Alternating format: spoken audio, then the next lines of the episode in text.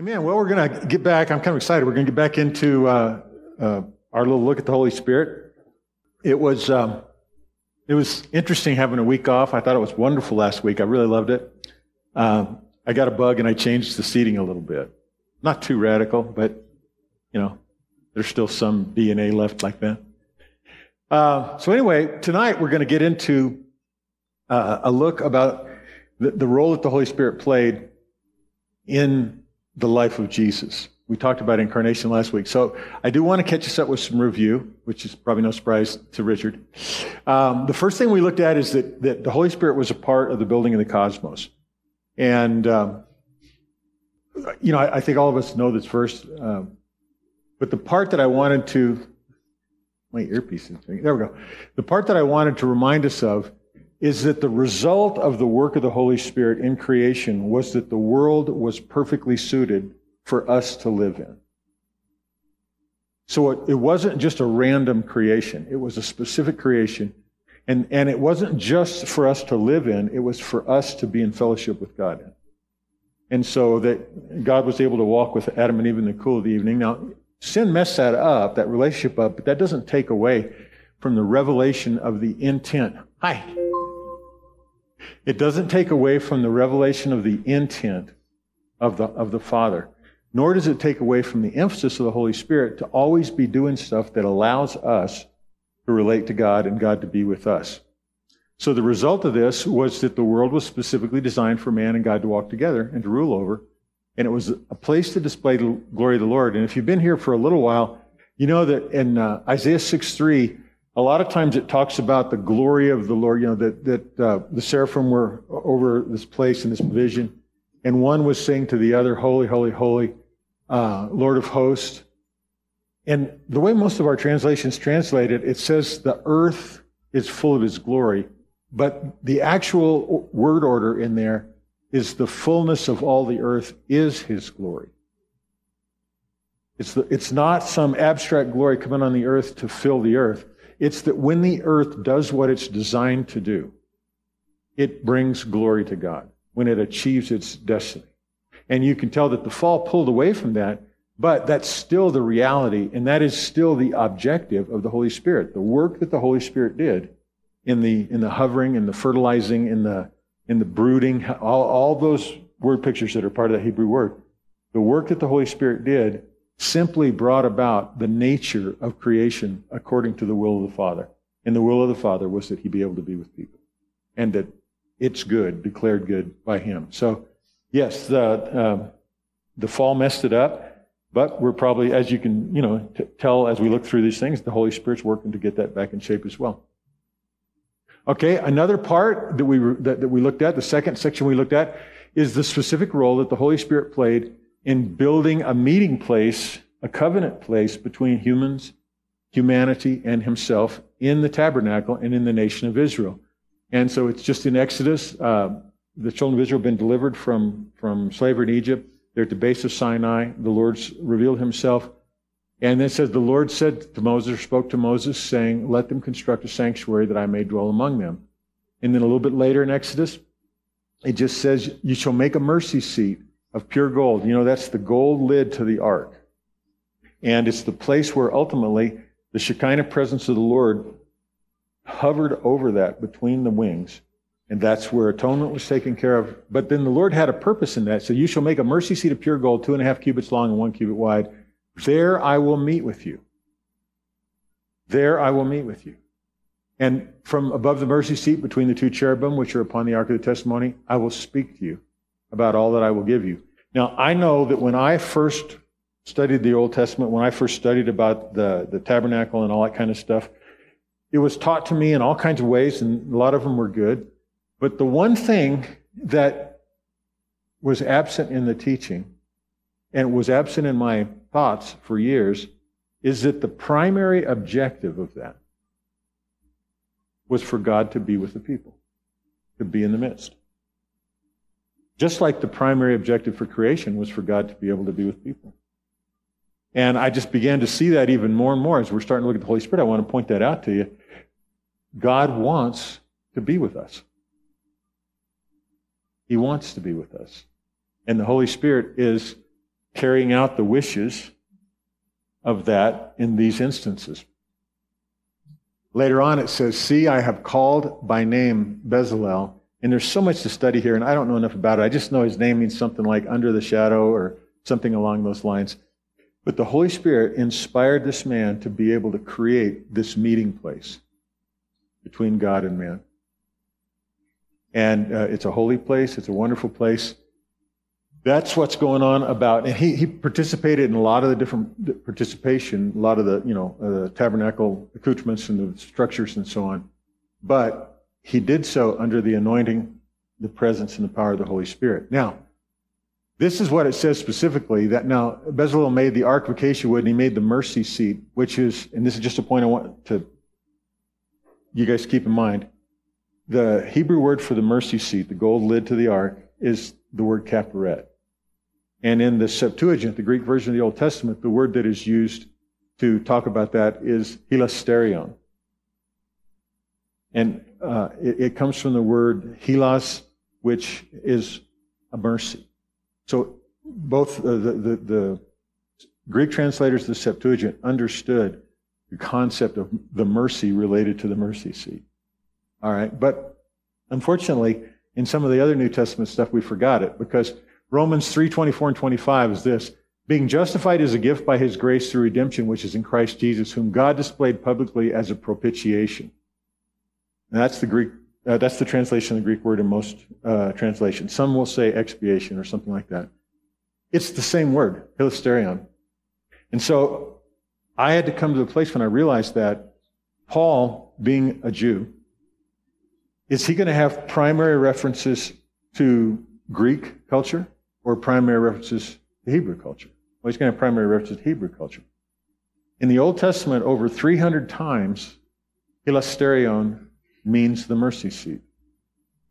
So when Paul was using the word hilasterion, writing Romans, he was referring to the mercy seat. Propitiation, when I was young and in Bible college, was taught of like the atoning sacrifice and that used to be illustrated in Greek mythology and literature, like a king would surround a city.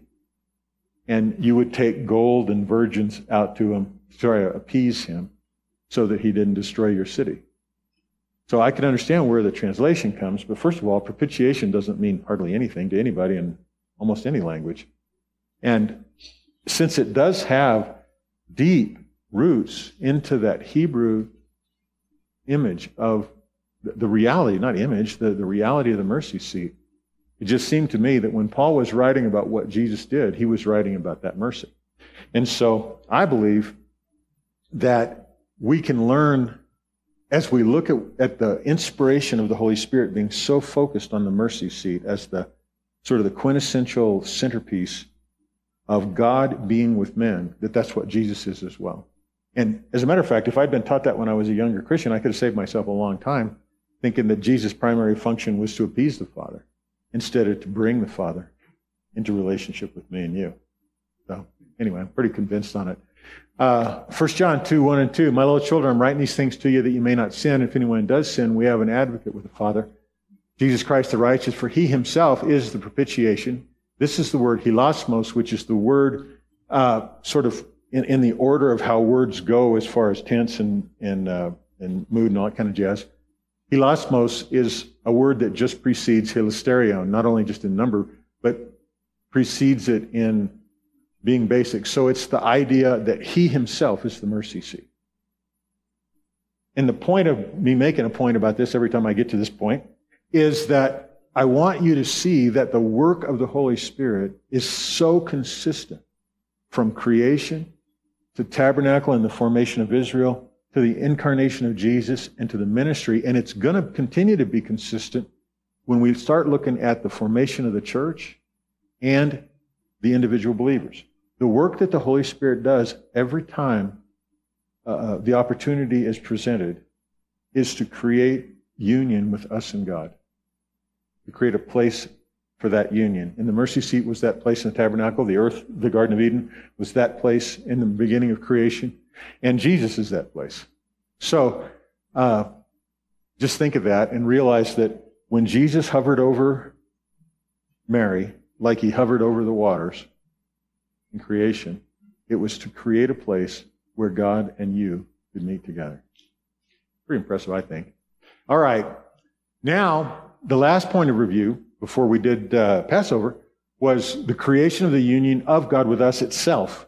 That actual union, the perichoretic union, the, the, the fact that Jesus is both God and man. So now the birth of Christ was as follows, and, and two weeks ago we looked at this in some detail, and I think you're all probably pretty familiar with the story, but the birth of Jesus Christ was as follows. When his mother Mary had been betrothed to Joseph, before they came together, she was found to be with child by the Holy Spirit. Now, all this took place to fulfill what was spoken by the Lord through the prophet Behold, a virgin shall be with a child, shall bear a son, and they shall call his name Emmanuel, which translated means God with us. So just let that connection be made in your heart. The name of the incarnate Son of God is God with us. He's the mercy seat. Even the word used to describe his ministry, his atoning sacrifice, is hilasterion, the same word for the mercy seat. Here's what Jesus said a couple of times. I try to emphasize this. He who has seen me has seen the Father. That also means that he who has seen Jesus, if he were able to have lived during the time of the tabernacle, and he were to be there with the presence of the Lord, in front of that would have seen. I mean, this is, this is what we're talking about. He who has seen me has seen God, is seeing God, has seen the Father. There's not a distance. There's not, they're not at odds. They don't play opposite sides of a good cop, bad cop routine. that's us. I and the Father are one. Okay, so that's that's some basic sort of theology about the oneness of Jesus and the Father. It's also some basic theology that I want to sow into our heads about the about not the Trinity, the, um, the Holy Spirit. What is the Holy Spirit for? So some people uh, grew up in a church denomination, for instance, a cessationist church denomination that thinks that the Holy Spirit only somehow facilitates our new birth and puts puts the Jesus in our hearts. Uh, other people, like I, I got involved in Assemblies of God when I was pretty young. And we put the Holy Spirit in just as tight a box, but it was just a bigger box. And the Holy Spirit gives you gifts and baptizes you, blah, blah, blah, you know.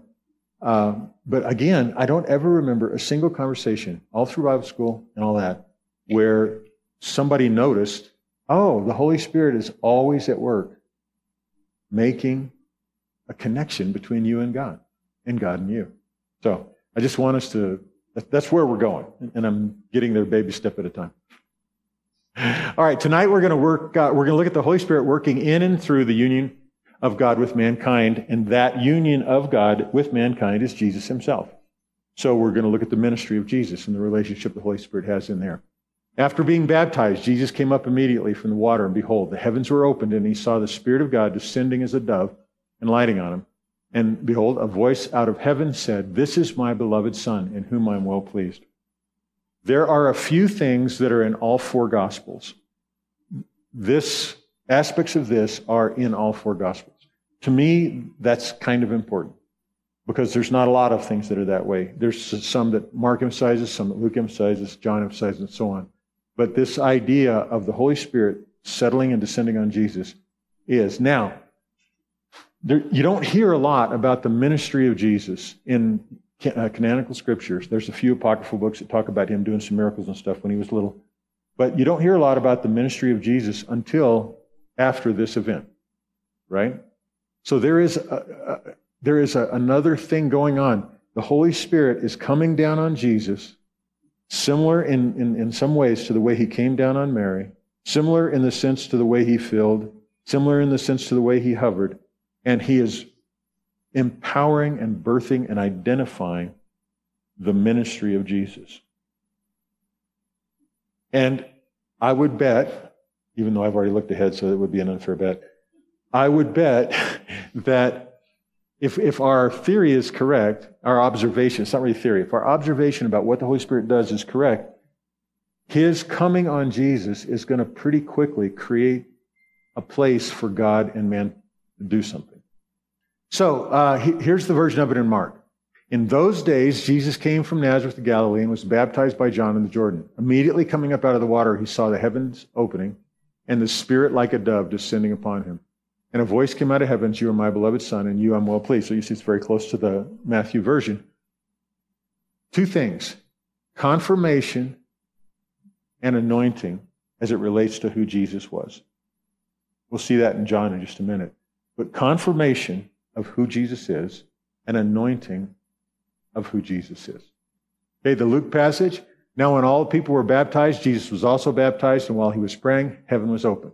And the Holy Spirit descended upon him in bodily form like a dove, and the voice came out of heaven You are my beloved Son, and you I am well pleased. Now, you can tell the similarity. We'll look at the John one in a second. It takes it from a slightly different angle. But I don't know how to think about the order of things. Did heaven open so the Holy Spirit could come down and descend like a dove? I don't know. Did the descending of the Holy Spirit rend the heavens? I don't know. Did the voice of the Lord come as an affirmation of the descending and the anointing? I think so, all of the above. I mean, I really do. I, don't know that, that we have to parse it out so thin like that. This is just an event where the Holy Spirit created something new in the ministry of Jesus. Um, I was talking with Yana about mikvahs. And one of the things that, that a mikvah does, the baptism does, which is what, what Jesus went through, one of the things that does is it opens up a new thing, a new arena, a new time. And so there's no question in my mind that this is a significant moment of affirmation, a significant a beginning for Jesus' ministry. And if we, so the point, I mean, it's, it's one point just to make that, but if we'll recognize it and then see what happened, see what came from that, that's where I think we can learn some stuff. Okay, so here's the John one. This is kind of cool.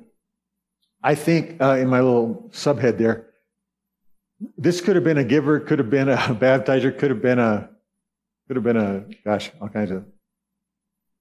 But the confirmation uh, and purpose of Jesus' ministry. This is why I think that the presence of the Holy Spirit is revealing something significant about who Jesus is and what he's doing.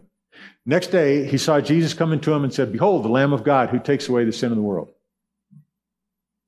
That's a pretty significant statement.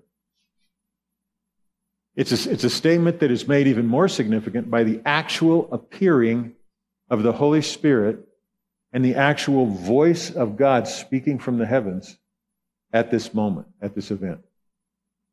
Let it endorse, let it confirm, let it be a big thing, okay?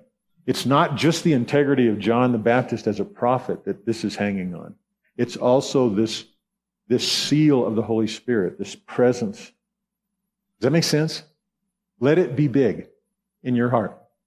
You can't overestimate that Jesus takes away the sin of the world. Behold, the Lamb of God who takes away the sin of the world. This is he on behalf of whom I said, After me comes a man who has a higher rank than I, for he existed before me. I did not recognize him, but so that he might be manifest in Israel, I came baptizing in water. John testifying, saying, Let me stop for a second. Uh, so that's John the Baptist saying that he came before me. He wasn't talking about himself, John, having a super premature birth, and or Jesus having, you know, a super premature birth. He's talking about something bigger. That's what I'm saying. Let this whole thing be big. Uh, it, it's totally okay if our first exposure to it was a flannel graph thing in Sunday school. I'm totally good with just getting the pieces down. But give your heart to the bigness of what was happening here. Just like during the, the actual birth of Jesus, the incarnation, angels were making declarations that were stunning. Peace on earth, goodwill to those that, in whom God is well pleased. You know, the announcements that came to the prophets and all this kind of stuff. So, um, I did not recognize him, but so that he might be manifest to Israel, I came baptizing in water. John testified, saying, I have seen the Spirit descending as a dove out of heaven, and he remained upon him. I did not recognize him, but he who sent me baptizing in water, the baptized in water, said to me, He upon whom you see the Spirit descending and remaining, upon him, this is the one who baptizes in the Holy Spirit. I myself have seen and testified that this is the Son of God. Now, the idea of the purpose of Jesus' ministry being very fundamentally and succinctly revealed here. The purpose of Jesus' ministry was to take away the sin of the world and to baptize with the Holy Spirit. If we had that settled in our hearts, and if we believed that that was settled by virtue of the sign of the presence of the Holy Spirit descending upon him, we would be less easy to be caught up in a lot of other weird doctrine that causes our hearts to be insecure or us to doubt what the purpose is. He's the Lamb of God who takes away the sin of the world. And he is the one who himself sends and pours out the Holy Spirit. Oop.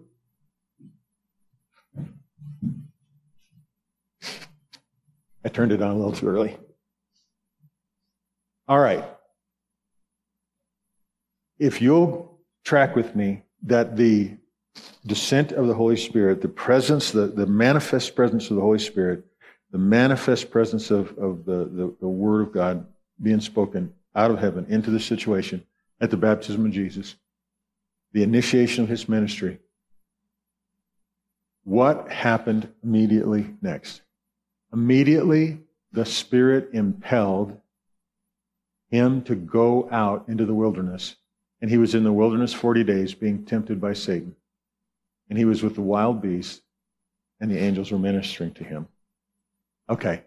The word translated there, impelled, is ekbalo. It's a very forceful word. It means out from to cast.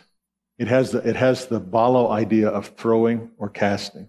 It's pushing. Another way to put it is forced him to go. Now, I don't think that we need to interpret that the Holy Spirit forced Jesus to go because he wasn't willing to.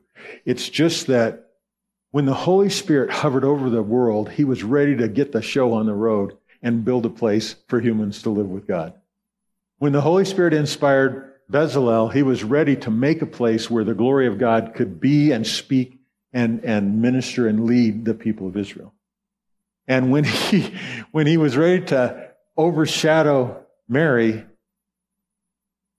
he was ready for the Son of God and the Son of Man to be released into the earth.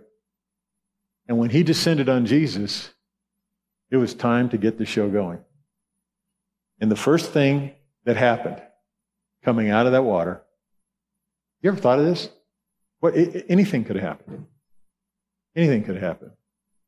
The first thing that happened was he was forced by virtue of presence and leading. Remember, he settled on him and he remained into the wilderness. He was forced into the wilderness 40 days, being tempted by Satan. And he was with the wild beasts, and the angels were ministering to him. Holy Spirit's first act upon the confirmation of Jesus' identity as God's Son was to orchestrate a confrontation. Not just any old confrontation. A confrontation in the context of him being out in the wilderness, being led through the Spirit, by the Spirit in the wilderness. A confrontation with the tempter.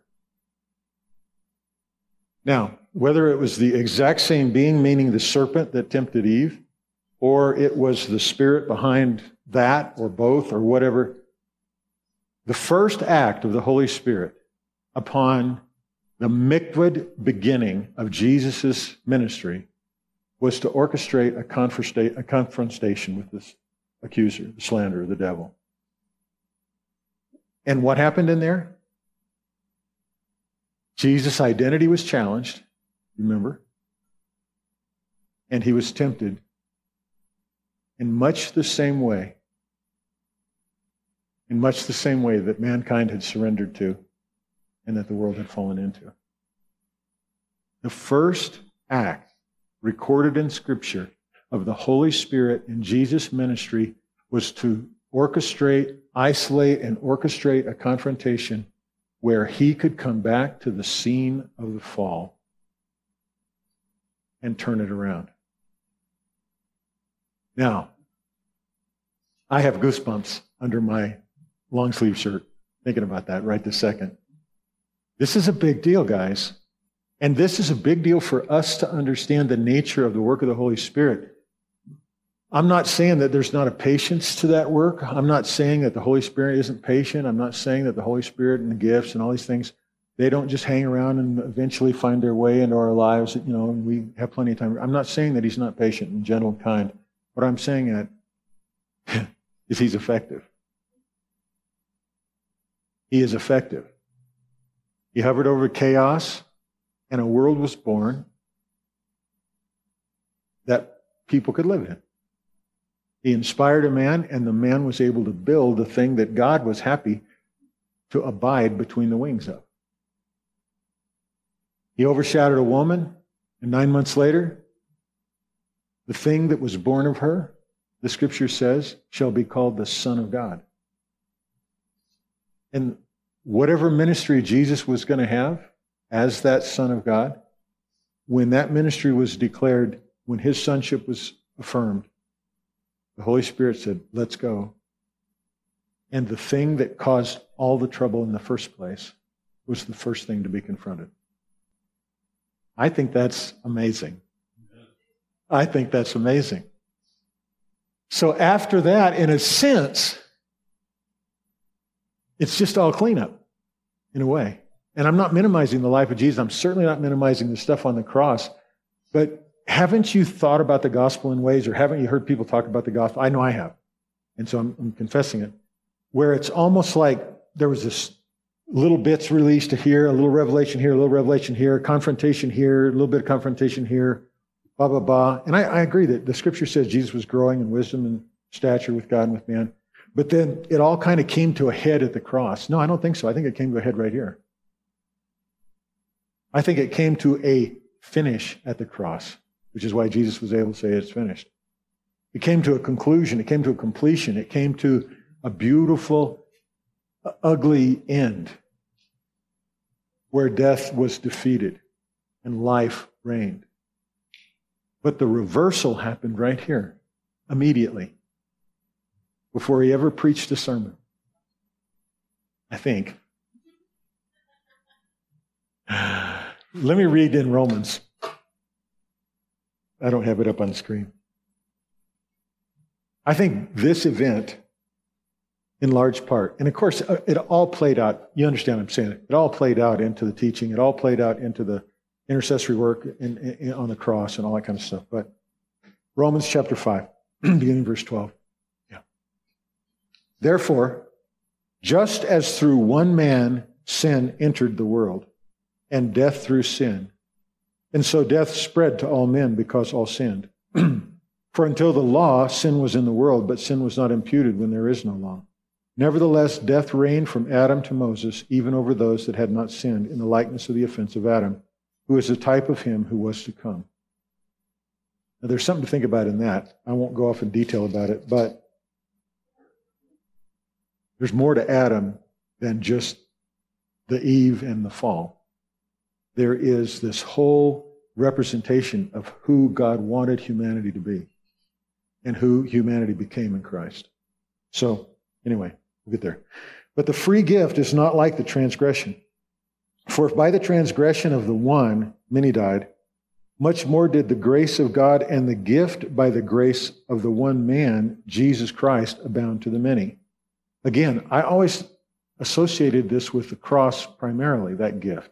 No, I think it was the whole life. It was the whole of this. The gift is not like that which came through the one who sinned. For on the one hand, the judgment arose from one transgression resulting in condemnation. But on the other hand, the free gift arose from many transgressions resulting in justification. So there's something about what Jesus did on the cross, there's something about what Jesus did in his life, and there's something about what Jesus did when confronted with the same kind of temptation that pulled all those transgressions into one big lump.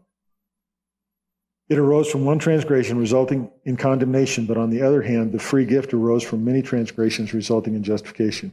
For if by the transgression of the one death reigned through the one, much more those who receive the abundance of grace and the gift of righteousness will reign in life through the one, Jesus Christ. So then, as through one transgression there resulted condemnation to all men, even so, through one act of righteousness, there resulted justification of the life of all men. For as through the one man's disobedience the many were made sinners, even through the obedience of the one, the many will be made righteous. I'm not suggesting that Jesus' work on the cross wasn't an act of obedience. I'm saying it wasn't the only act. It wasn't the only act. It wasn't even the first act. This was the first act. And this was the first work of the Holy Spirit after the affirmation, the confirmation of who Jesus was and what he did. And he went literally, this is kind of irreverent sounding, but for the whole enchilada. Let's reverse what caused humanity all this suffering. I think that I think that's amazing. If you if you and you just think about it. If you think this makes sense though, I'm going to ask you to do the same thing with it that I'm asking you to do about this other stuff. Let it be big. When you think about what the Holy Spirit did when he first had access to the life of the Son of God and humanity, he created this confrontation so this thing could be reversed. And then after that, that's how significant it is. This isn't just, uh, oh boy, can I get a new spiritual gift? Yes, you can, by the way. But it's big and it's deep and it's life changing. It's cosmos changing. And that's the nature of the Holy Spirit. And, you know, shame on me in my younger years, allowing my hopes for my relationship with the Holy Spirit to be reduced down to just a few gifts or just something small. He never operates that way. Sorry about this, this page, it's got a lot of scripture on it, but here we go. So the Holy Spirit then became the means of ministry to Jesus. And keep in mind, what we're talking about here is the work of the Holy Spirit, the role of the Holy Spirit with Jesus. And so if the Holy Spirit acted this way, worked this way with Jesus, how much more will he work this way with us? You know, in other words, just keep this in mind as a, as a pattern. Jesus, full of the Holy Spirit, returned from the Jordan. Now, this is just immediately after this, uh, and was led around by, by the Spirit in the wilderness. So, this is the beginning of Luke's story about the temptation. Then there's a long section of scripture that covers the temptations, and then Luke recites Jesus' family line, but it goes here. After that, so after this whole thing about being tempted, Jesus returned to Galilee, and how is he described? In the power of the Holy Spirit. The news about him spread through all the surrounding district, and he began to teach in their synagogues and was praised by all. Just envision the contrast. After the encounter with temptation that Adam and Eve had, they lost power. After the encounter that Jesus had with the temptation, he walked away in power. It is a reversal. It's a big reversal. It's an amazing reversal. Um, and the news about him spread throughout the district, and he began to teach in their synagogues and was praised by all. Then he came to Nazareth, where he had been brought up, and as was his custom, he entered the synagogue on the Sabbath and stood up to read. And the book of the prophet Isaiah was handed to him, and he opened the book, and he found the place where it was written The Spirit of the Lord is upon me, because he anointed me to preach the gospel to the poor. He has sent me to proclaim release to the captives and recovery of sight to the blind to set free those who are oppressed and to proclaim the favorable year of the Lord. And then he did this. He closed the book, he gave it back to the attendant, and he sat down. The eyes of all in the synagogue were fixed on him, and he began to say to them, Today, this scripture has been fulfilled in your hearing. So, one of the other things I want you to see that happens every time the Holy Spirit does something is he brings the whole sweep of history and the whole hope of the future into that one moment. Yes, Vicki. Okay, so this is sort of out there, as most of my questions are. Um, when Jesus performs the miracle of turning the water into wine, mm-hmm. we, I mean, I've always kind of attributed that to the Holy Spirit. But was that a power move by the Holy Spirit, or was it just Jesus turning water into wine? Um, well, I mean, like people say signs yeah, and wonders yeah, follow no. Jesus, and that's so one of them. One of the observations cite. in the beginning that we saw when in John's narrative is that the Holy Spirit descended on Jesus and remained on him.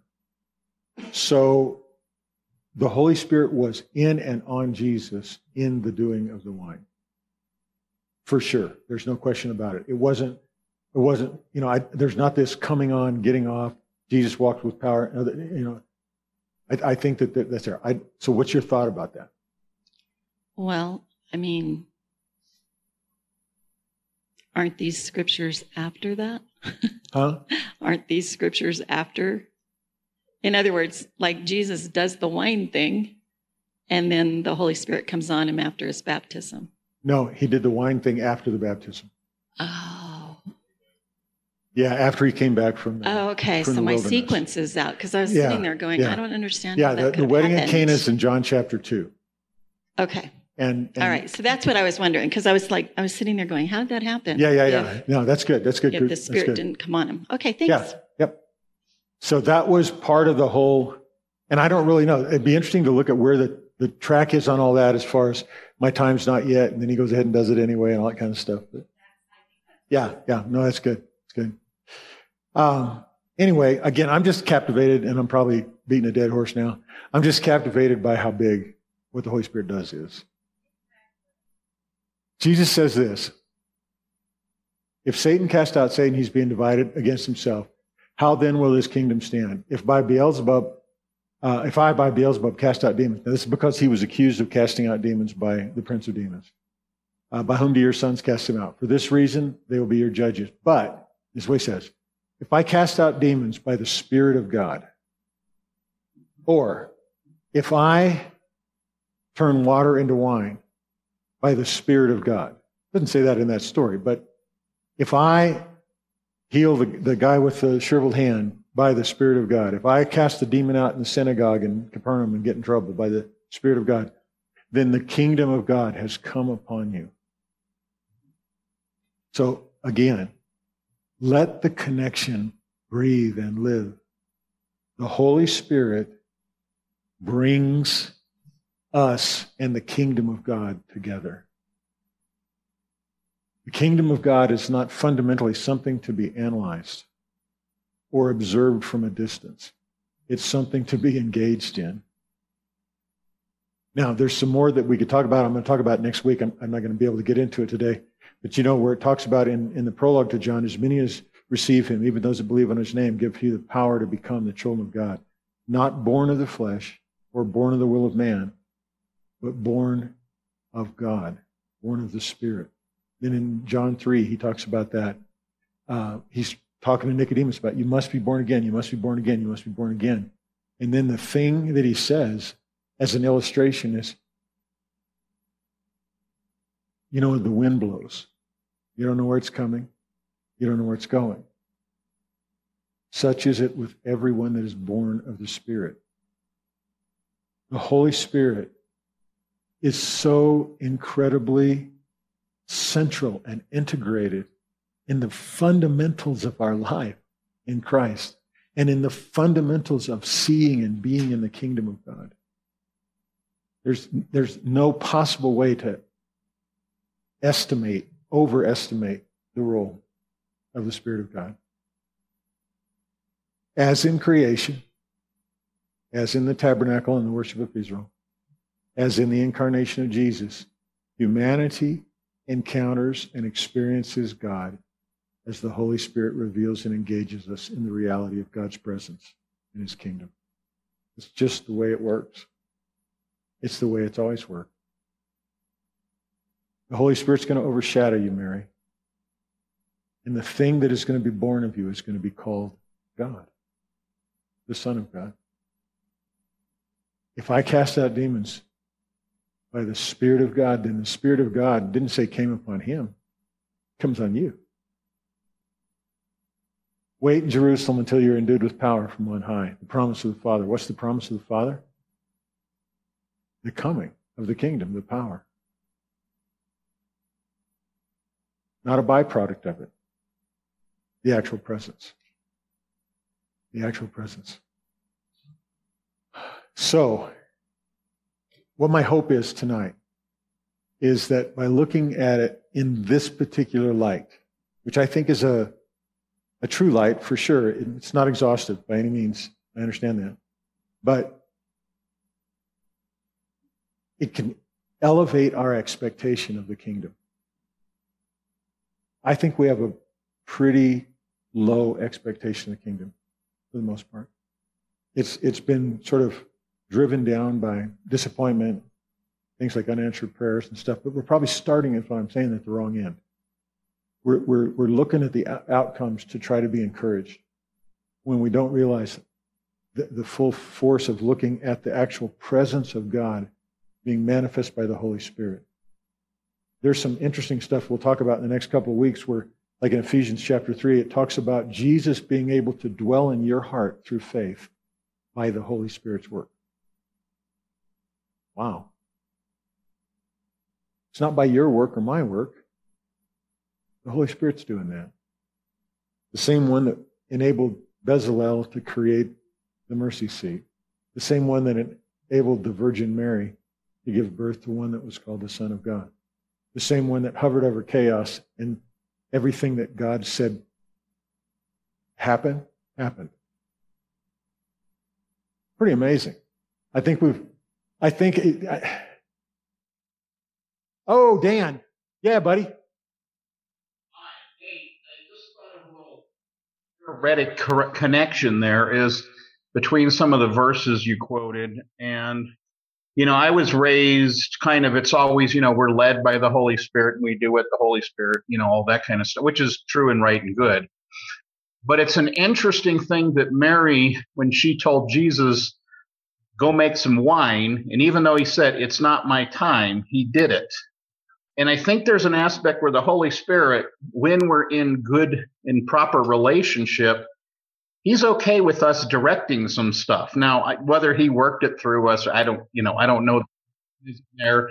And he's obviously not there just to do our bidding, but there's certainly an aspect in the relationship where if we're really involved in that relationship, he will actually listen to our ideas and go, okay, we'll do that and that's an, a really interesting you know thing that god would will was willing to do that even and I, I, know it's difficult to attribute this just specifically to the holy spirit but you go all the way back to the sort of working relationship that was illustrated in creation it's the same sort of way uh, do i think that god gave adam the wisdom to name the animals yes but who named them adam did and and if he wanted to call something a platypus, God probably would let him. Oh, he did, as a matter of fact.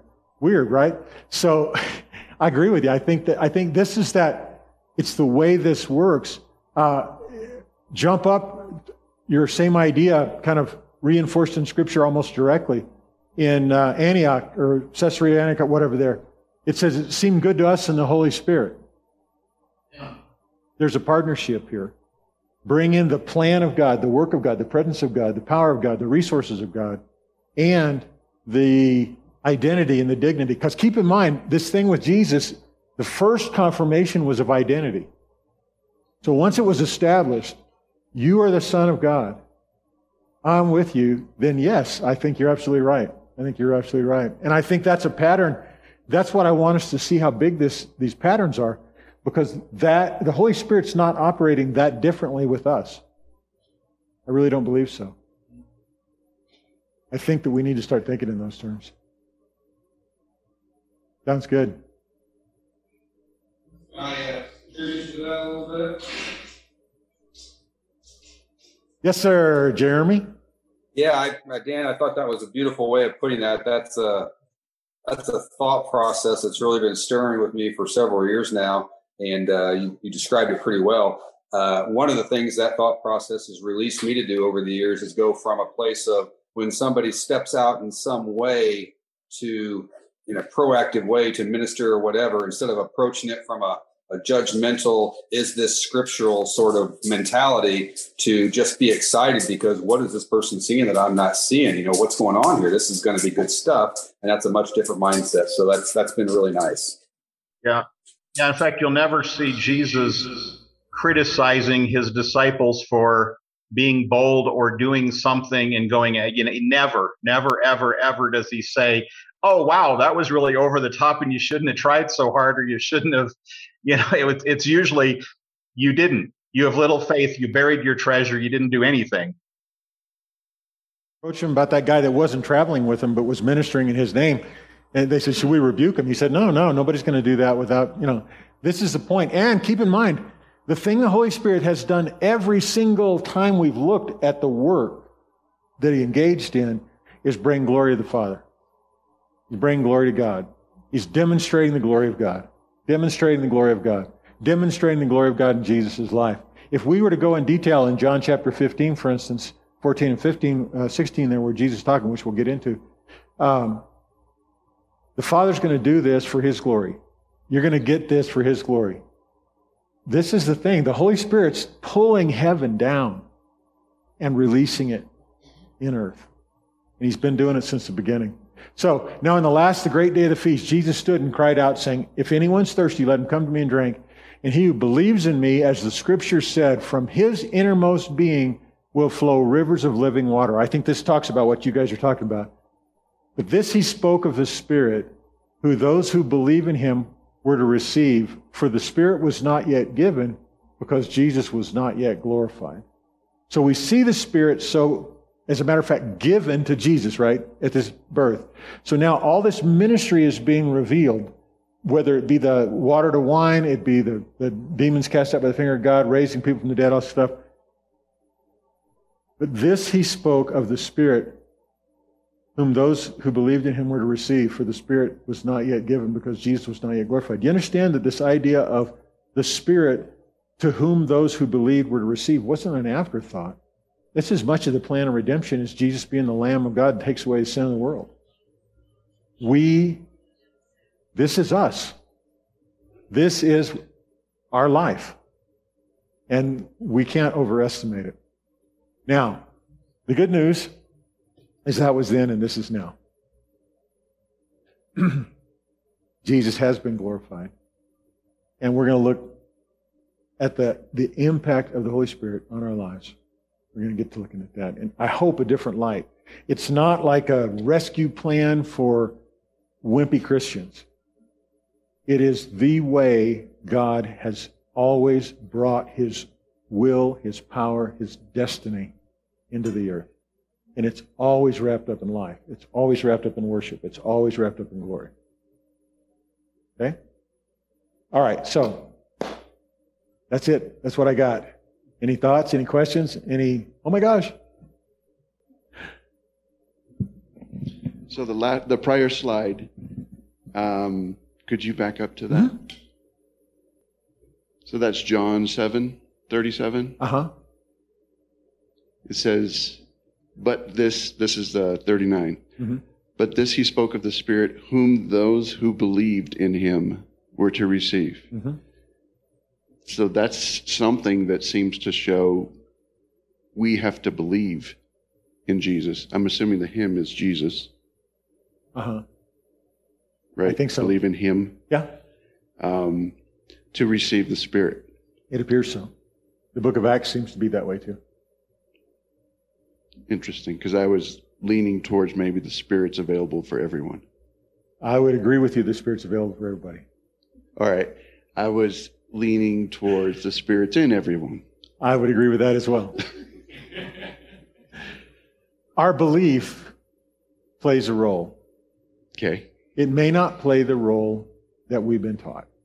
In other words, we've been taught by, I, I grew up thinking, okay, matter of fact, I grew up sadly in a denomination that used a certain manifestation or two of the gifts as a sign as to whether I could acknowledge that, that you had a relationship with God. I don't think that's exactly how it is. It's speaking to other things too, prophecy and stuff. Uh, but we don't want to lose the reality that it matters what we believe. It does. It really does. It does. So we'll get into it. Yeah, Doris. Actually, um, what what was that man's name that just spoke? Ronnie. Okay, he kind of answered a part of my question um, I've thought about when Jesus sent out the 70 and they came back rejoicing because of the spirits that they, you know, the, they delivered people of and the healings. And I had always assumed that could only be done by the power of the Holy Spirit. And he pointed out that it was uh, the sentence that he pointed out would be the qualifier, I guess. And so I was always just wondering okay, was that just a visitation then of the Holy Spirit on the disciples' lives when he was when they were sent out? And then they were able to walk in the fullness of it after uh, Pentecost. Uh, you know, I don't know. We have a tendency to compartmentalize everything a little bit, probably trying to understand it. Uh, did Jesus have the power to impart to them? Because he actually did send them out, and he, you know, laid hands on them. Uh, was that a precursor of uh, of what was they were destined to do the whole time? Maybe. Yeah. I, I visitation versus the final outpouring. That yeah, that even yeah, that that even explains the difference between in John 20 where Jesus said, you know, he breathed on them and received the Holy Spirit, and he still told them to wait in Jerusalem until they were endued with power, and, and then Pentecost hit. So it's a good question. Holly. I'll say this, even though sometimes I think I just say words because they're coming at me, but I'll just say words because I feel like I was compelled to come up. But as you're talking, I've been super overwhelmed with this idea that once you said we go into baptism, because every time we go to any baptism, every anywhere, you always hear them talk about, okay, and now when they come up, they're going to be different. But but I don't think we hear that enough whenever we talk about the Holy Spirit. And so to say, okay, Holy Spirit, now Holy Spirit has come, now Holy Spirit has descended on you. You you should have it like that we should we we are allowed to have we we must have um, this assumption that everything is different and that everything's different within and that everything's different without and that as the Holy Spirit came in, it spoke to identity. And so instead of trying to walk towards this an identity to say, no, I have that identity. Like, yeah. like to me, there was something of confidence that you spoke of tonight of no, I have this identity because it's come upon me and it's, it's here. Praise it's God. mine. And then also to say, okay, not only did he come and take away the sins of the world, but then when he was confronted in the wilderness, okay, now I'm walking in this ability where I now can, I'm, I now walk in this, this ability to, to um, to defeat those things that would come at us. Where I think we try to get put up our dukes and fight instead of just to stand in that confidence to say, yeah. no, I know who I am in that identity. And then the other thing that okay, if the Holy Spirit's descended and the whole goal of the Holy Spirit is creativity, then that means it's the whole goal of the Spirit hovering in me. I mean, if it's here for, if, if all of us are baptized in the Spirit, we say, okay, Holy Spirit has come and it's here and that's what it is, then we have to walk with this, this expectation mm-hmm. of creation coming through us constantly because that's what it was for Jesus, that, that creation was coming through constantly, that it was hard for him to fight back the creation of the miracles and the things. It was like yeah. he had to pull that back some. So to me, there was like this confidence booster. And then the other thing is that whenever I mean I've been so obsessed since we started talking about this with Adonai eh, Echad, Adonai is one, and that declaration that Hear O Israel, the Lord your God, the Lord is yeah. one, and what does that mean? And to me, I was like, wait a minute, if the whole if the whole thing was Holy Spirit comes for mercy seat to be with us, Holy Spirit comes with creation to be with us, Holy Spirit comes through Jesus to be with us, then what if that was the declaration that Adonai is one, not just one together, where we put it in this this lump to say these three are together, but not just Adonai is one together, but Adonai has come. The mercy yeah. seat has come. The, the presence has come. It's I here. Agree. And to me, this oneness just got super huge because of what you're leading us through. So I think uh, yeah, that's good. I just wanted to share. I think so. I, I think expectation, our expectations should be unreasonable. If they are patterned after the way the Holy Spirit has demonstrated how this stuff happens our expectations should be unreasonable. And we have permission to have unreasonable expectations because of the stories that are told and how those things came to pass. I mean, Bezalel hammered away at some gold and made a beautiful thing.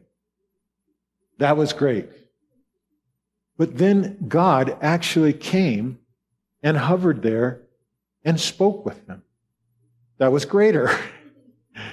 and I, so our expectations really, and the real truth, guys, this is the truth, I think, if we're honest, our expectations are much more established and governed by our disappointments or our fears than they are by the example of what the Holy Spirit has done. And I think, you know, Who here has lived through a disappointment? Okay, it's not fatal, right? Most of the time. Sometimes maybe it is, but most of the time it's not. Who here still has the capacity, if we, if we have a, a biblical reason for it, a historical reason for it, a spiritual, encouraging, loving reason for it, to have bigger expectations than we've grown used to living with? I do. That's what I'm seeing as I'm trying to identify. All I was trying to do when we started this series was respond to some requests about the, let's look at the Holy Spirit, see what he's, what, what he's up to, you know? Well, I was living in a low state of expectation, and I'm trying to live in a high state of expectation. And I'm not trying to, in response to some Christian duty, I'm trying to because to be in his presence brings that out of us. You know what I mean? So, anyway, praise God. All right, well, that's good. Worship, let's do it. Thank you, guys.